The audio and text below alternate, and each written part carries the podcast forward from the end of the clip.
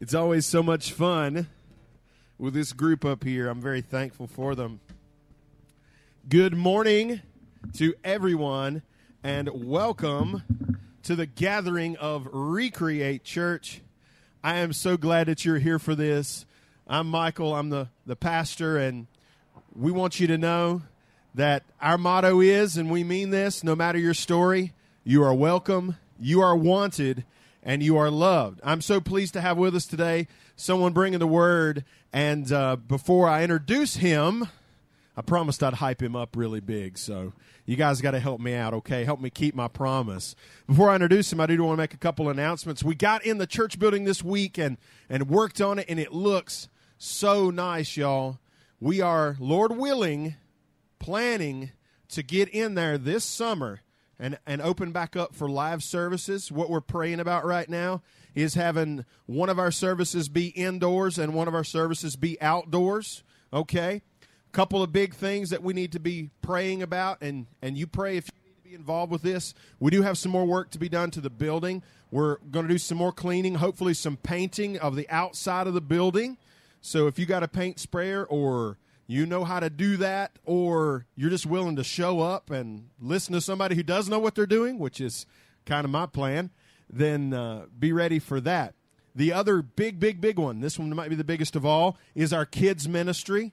A lot of you know that my my wife has been instrumental in the kids ministry. She's got surgery coming up. She's not going to be able to to carry the load on that anymore. So we need the Lord to raise up some people who can uh, not only volunteer, we need some volunteers, yes, but we need some people who can organize, people who can plan, and all that sort of thing. So be thinking about that, be praying about that. Now, to keep my promise, I promised Duncan that I would be his hype man. Let me, t- he's just wandering up here. Let me hype you up, Duncan. Give me a second. Let me hype you up, okay? I'm not really good at this hype man stuff, but I'm going to give it a shot. So I want to bring to you a man unlike any other you're going to see today because there's only one of him. Uh, a guy I love so much, a, a, guy who's got such a big heart. And uh, some of you have heard him speak before, some of you haven't. I don't want to build him up too high to make him nervous, but he's a fantastic blessing to me and just a huge part of Recreate Church. Let's hear for Duncan Crook. This is Duncan. Did I overdo it? I th- I felt like I was Just holding back a little bit. So you guys give uh, give Duncan your attention. I'm grab my Bible here. Well, I think I might stand a little bit in the rain and a little bit out. There you go.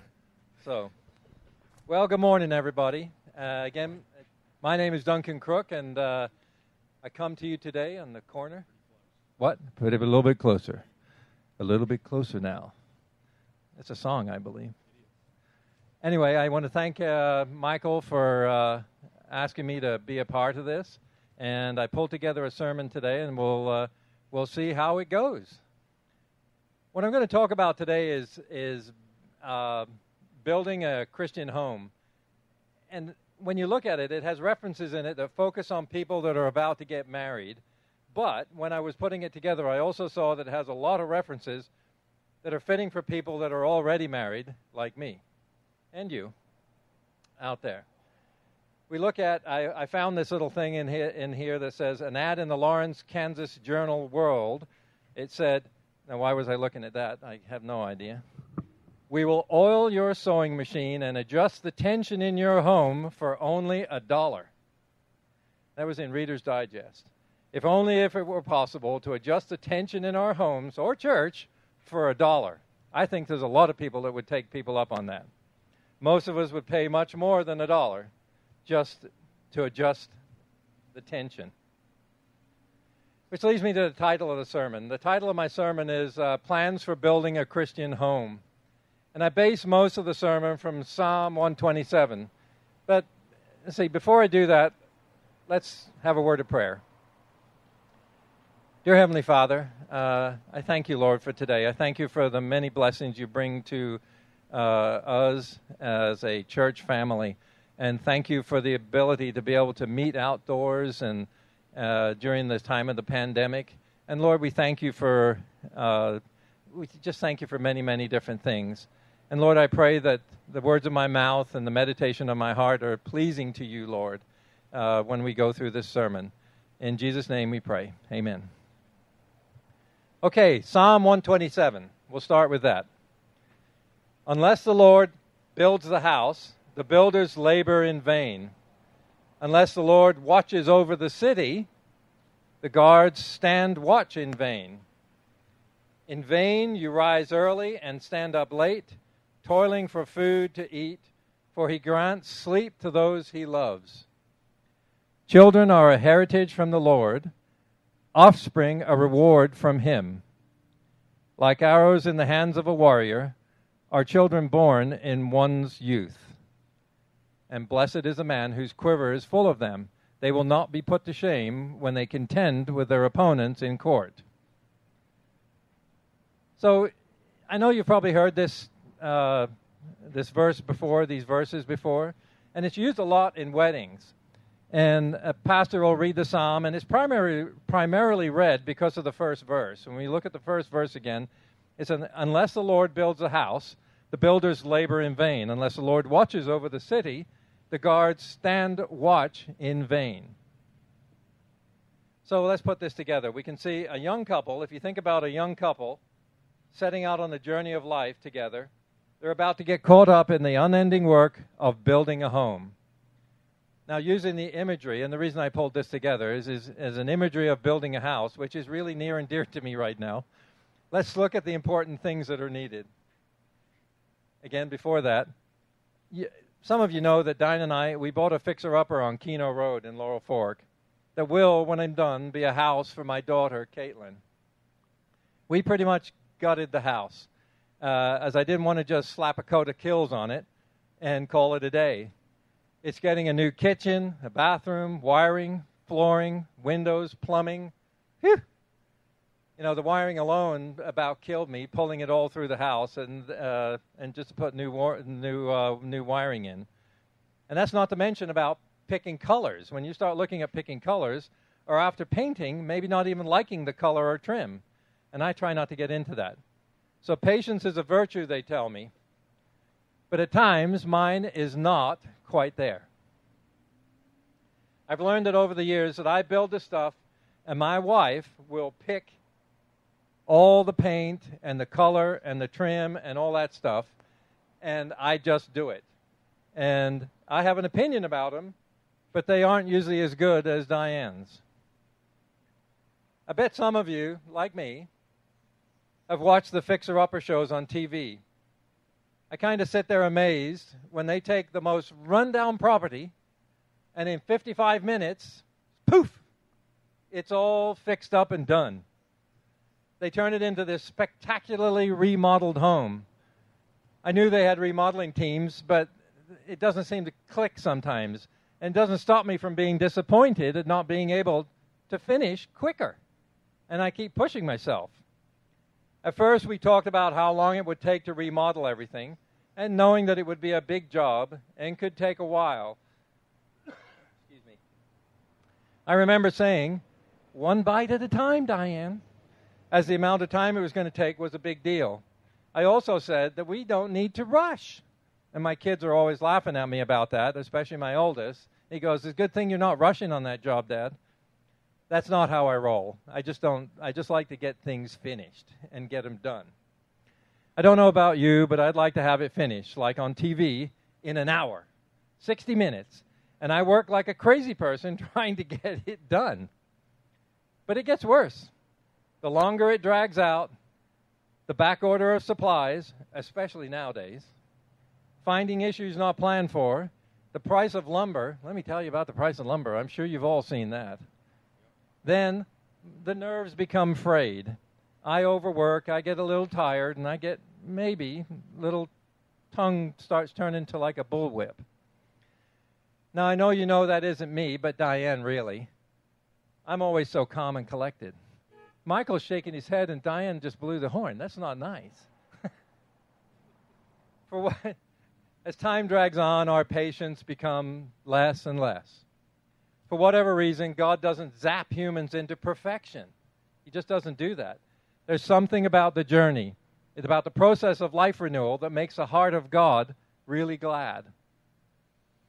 Now, today I'm going to talk about what it means to be equipped and engaged in the community of Christ as the life pieces are being rebuilt. Do you have the guts to take on a full, uh, full life renovation? Do you? So here's the problem, and I don't think I'm much different than most others. The problem is, I can't turn the page. There we go. When it comes to problems, my problems, my spiritual problems, I want to be fixed. And I want to be healed. I think everybody could say that. But I want it now. I want it now. I want to get rid of my issues. I want God to get rid of my lack of patience. That's His job. I would like God to give me this one hour remodel so I can make the right decision every day so everyone is happy. I know that's not how it works. It still doesn't stop me from thinking about it.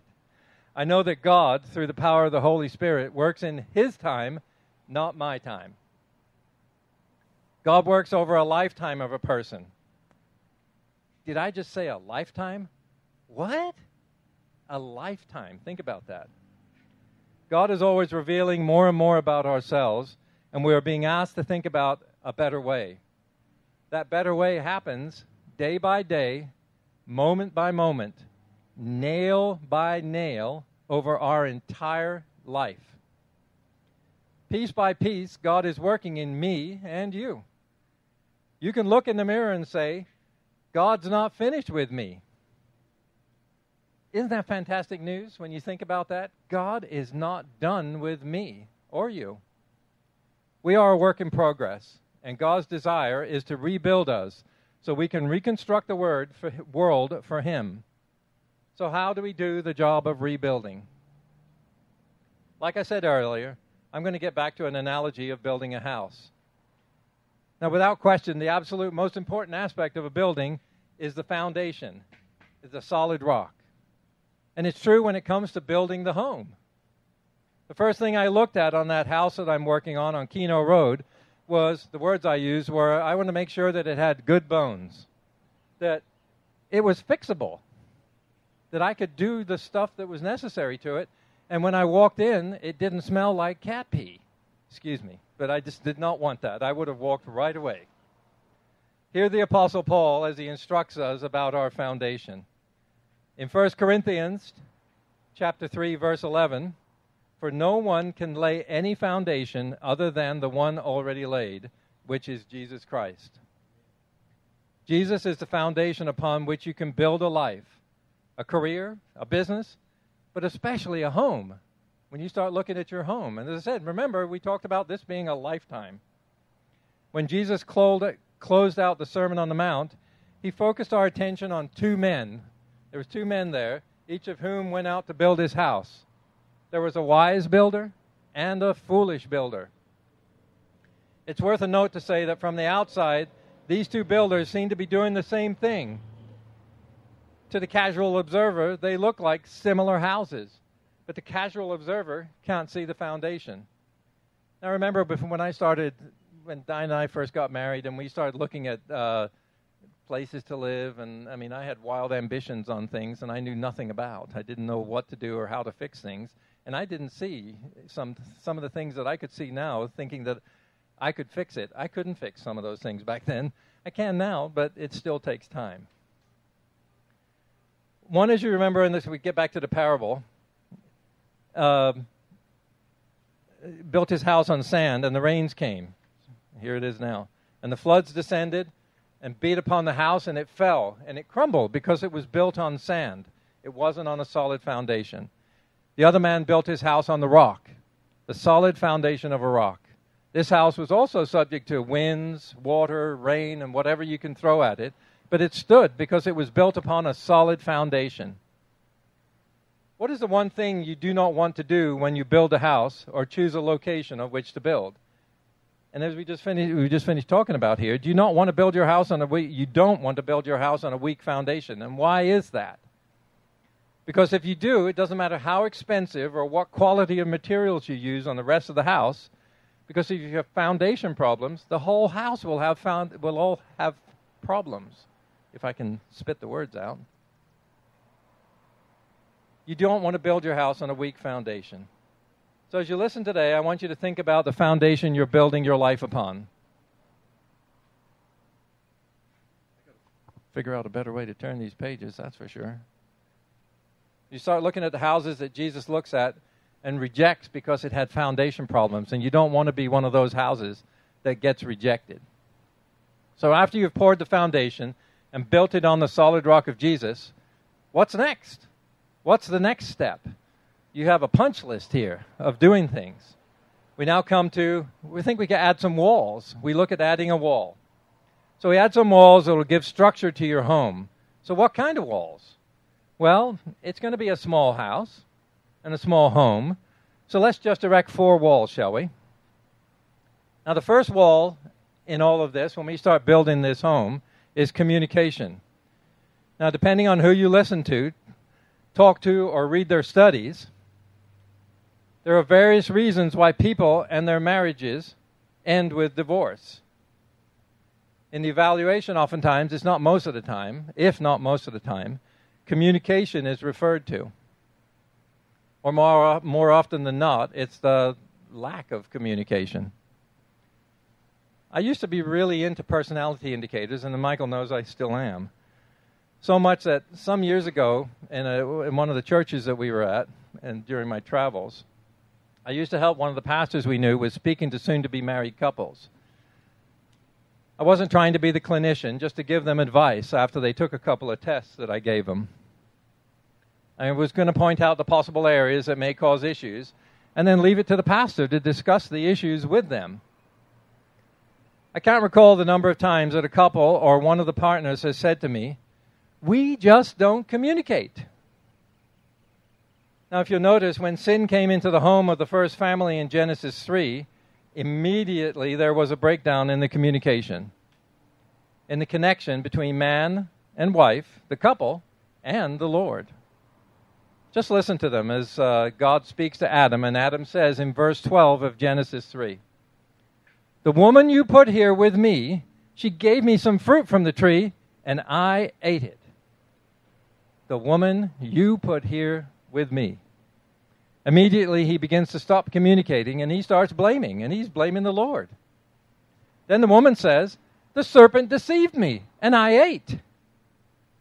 Oftentimes, our self centeredness or our sin affected selfishness begins to warp our communication, and we start pointing and blaming, and we start keep doing that, and we don't stop. But I bet you've never done that. I can't look at you and say that I've never done it. I can't because I know I have. At times we think we're not communicating when we are communicating effectively, very effectively. I've often told couples that at times the loudest thing you'll ever say will be in silence and you're actually communicating. You may be communicating neg- negative things such as, I don't want to have anything to do with you, or you're not worth me responding to. Negative things that are belittling and hurtful, even in silence. But a wall of communication needs to be erected so that there will be an openness of not only words, verbiage, but of care and feelings and touch and concerns. Just think about your life for a minute. Maybe just think about your life for a minute. Sorry about that. Take a moment to reflect on this week. Has there been a time in the past week when you said something you really should not have said? Have you thought something and said to yourself, where in the world did that come from? Again, I don't do things like that. I don't know about you, Michael, but I, I never do things like that. And I'm waiting for the lightning bolt to come down. You may be communicating neg- negative things. Uh, sorry, think about your life again. And I've lost my place. I'm sorry about that think about your life. Take a moment to reflect on this week. And as we were talking about, if you said something, where did it come from? Maybe you have times of deep sadness that you can't understand, or times when shame overcomes you, a fear that was covered up with anger towards someone. You know something's wrong and it needs to be addressed. And you need to have it addressed. There are so many in our churches who want to be right. I'm going to be right no matter what. They would rather be right than be in the relationship. However, when you break the relationship, you stop all the positive communication. What is left is just plain stinky. Or as I heard the other day, it was stanky, which even sounds worse. And you find yourself all alone. So we've got the first wall built. So you start looking at communication as the first wall. Now, what do we have for the second wall? And the second wall I came up with was trust. So, what's the definition of trust? A God who does care even when it feels like he doesn't. Trusting in God means that whatever we suffer, in the end, can be used for our, all of our, ultimate good. When John Kavanaugh, who was a noted and famous ethicist, yes, that is a real word, went to Calcutta, he was seeking Mother Teresa, and, and much more than that. He went for three months to work at the House of the Dying to find out how best he could spend the rest of his life. When he met Mother Teresa, he asked her to pray for him. She said, What do you want me to pray for?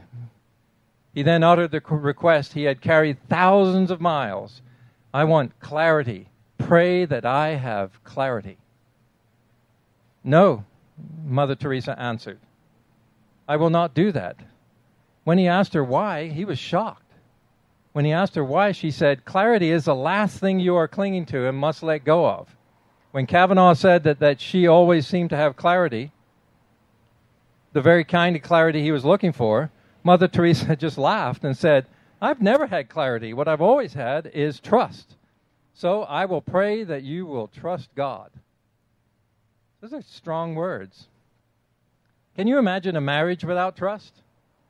If one spouse cannot trust the other, will either one ever be comfortable in their relationship? What would happen in a family where the parents refuse to trust their children? Would they ever leave the house? What if your boss didn't trust you to do your job? How long would you stay at your job where your supervisor stood right behind you all day? You can have a contract, think about that too. You have a contract that's a stack of paper a foot thick, and the lawyers could hide in the middle of it one little weasel clause that changes it all, and it does not last because of the lack of trust. And I know we've seen that on the news and seen a lot of different things like that. How long can two people stay friends if they don't trust each other? Think about it. No relationship can last without trust. It doesn't matter if it's a business relationship or a treaty between countries or a contract called marriage or a living, loving relationship with God. It is built on trust. It is vital for the long term existence of a home that a wall of trust stand. Husbands and wives need to find some way and that's day by day, to let their companion know they are trustworthy. Basically, you can trust me. So, first wall, second wall, third wall. Well, and I'm using the word fun on this one. The third wall is fun, so it's a fun wall because I'm all about fun, or sometimes I'm not. Let's take a quick look at chapter 8 of Zechariah. It's God's description of the ideal life for his people. It's a picture of just how good it can be when he blesses his people. Let's focus on just a few of the details. Notice in verse 5 of chapter 8 of Zechariah, God says his ideal of the perfect city is one where the city streets will be filled with boys and girls playing there. Then in verse 19, he says, the fasts will be changed to festivals and become glad and joyful occasions. There's something about this chapter when I was reading it that gives you the sneaking suspicion that God loves fun. And he loves his people to have fun. For lack of a better term, I use the word fun just simply to express the enjoyment of a relationship that God intended to be filled with delight. I keep jumping all over the place here, but Proverbs chapter 22, verse 17 says, a cheerful heart is good medicine. He also tells us that a man who finds a wife finds a good thing, and he is right. God intended for the relationship of marriage to be filled with his blessings. I've never seen a couple who desired to get married who detested each other and did not enjoy each other. But I have seen those who, after a few years, at best, are just trying to endure rather than trying to enjoy. God has something better in mind than just painful endurance. I can't express that anymore. Just, painful endurance is awful. And when you see it in a relationship, it's just awful. He wants you to enjoy one another. Think about this. If Christianity is not fun, it's not pleasing to God nor man. We too often think fun and play is a secular side of life. It's good for a break until we get back to the important and serious stuff of life. And that's, to me, that concept is just way too bad. I feel bad about it as it leads Christians to not take fun seriously. And it's a serious subject. You still got to have fun. Excuse me. Fun is actually, here it comes, fundamental. I did that just for Michael. Because he likes those dad jokes and things. So now we've got three walls. Now the fourth wall is flexibility. All his life, David Livingstone wanted to be a missionary to China. Even in his old age, he longed to have the opportunity to go and minister there. But God sent him instead to Africa. You couldn't go any further away. Where he worked and died, opening up that large continent to mission work, such as William Carey had done in India. He never went to the place where he personally wanted to go, but he served willingly, unreservedly, and fruitfully where God put him. He had a great vision for China, but because he wanted, above all else, to do God's will, he was flexible. So the fourth wall, in my eyes, is a movable wall. This wall is a wall of grace and mercy, and it's movable. It is the injection into your marriage or church that you will be sensitive to each other's needs and the changes that take place in your lives. And you can take the pandemic for some of that and looking at where you have to be flexible and you have to turn and spin and change things. And so that's about how we were trying to be flexible as a church to focus on that. there are times when you need to be extremely close to each other and other times when you need to give space. The wall of flexibility recognizes that each day you're somewhat a different person. The pressures of life change from day to day. The physical needs and the level of energy changes from day to day. Your understanding, your patience, your responsiveness, they all ebb and flow in a manner in which the husband and wife and church need to be aware and sensitive and gracious to one another. So, in my eyes, flexibility is being ready to try something different or new for the kingdom. It's when I'm willing to change my plans if that's what God needs me to do. We all need to continually ask ourselves Am I flexible enough for God to use me in His kingdom? And that even counts more when you start thinking about the flexibility needed to looking at, as Michael was talking about, opening up in the summer and what you have to do and, and how you have to be flexible with all of this. So that really works. Okay, so I've laid the foundation and built the walls. What's next? I don't think there's much more, is there? Oh, wait a minute. There's a roof. There's the roof. Let's add a roof. In 1 Peter chapter 4 verse 8 it says, I recognize Peter is not talking about a physical roof here, like on a church or a house, but listen to this marvelous verse. And above all things, now and just for the imagery, and that's all I'm about right now, it seems, look at the home we are trying to build with a foundation of Christ, the walls, and now the roof. Above all, love each other deeply because love covers over a multitude of sins. So the roof is super important, just like everything else is. Paul would tell us in his great love chapter in 1 Corinthians 13 that love never fails. Overarching all of your life's experiences in relationships, challenges, dreams, and difficulties, have fervent love one for another.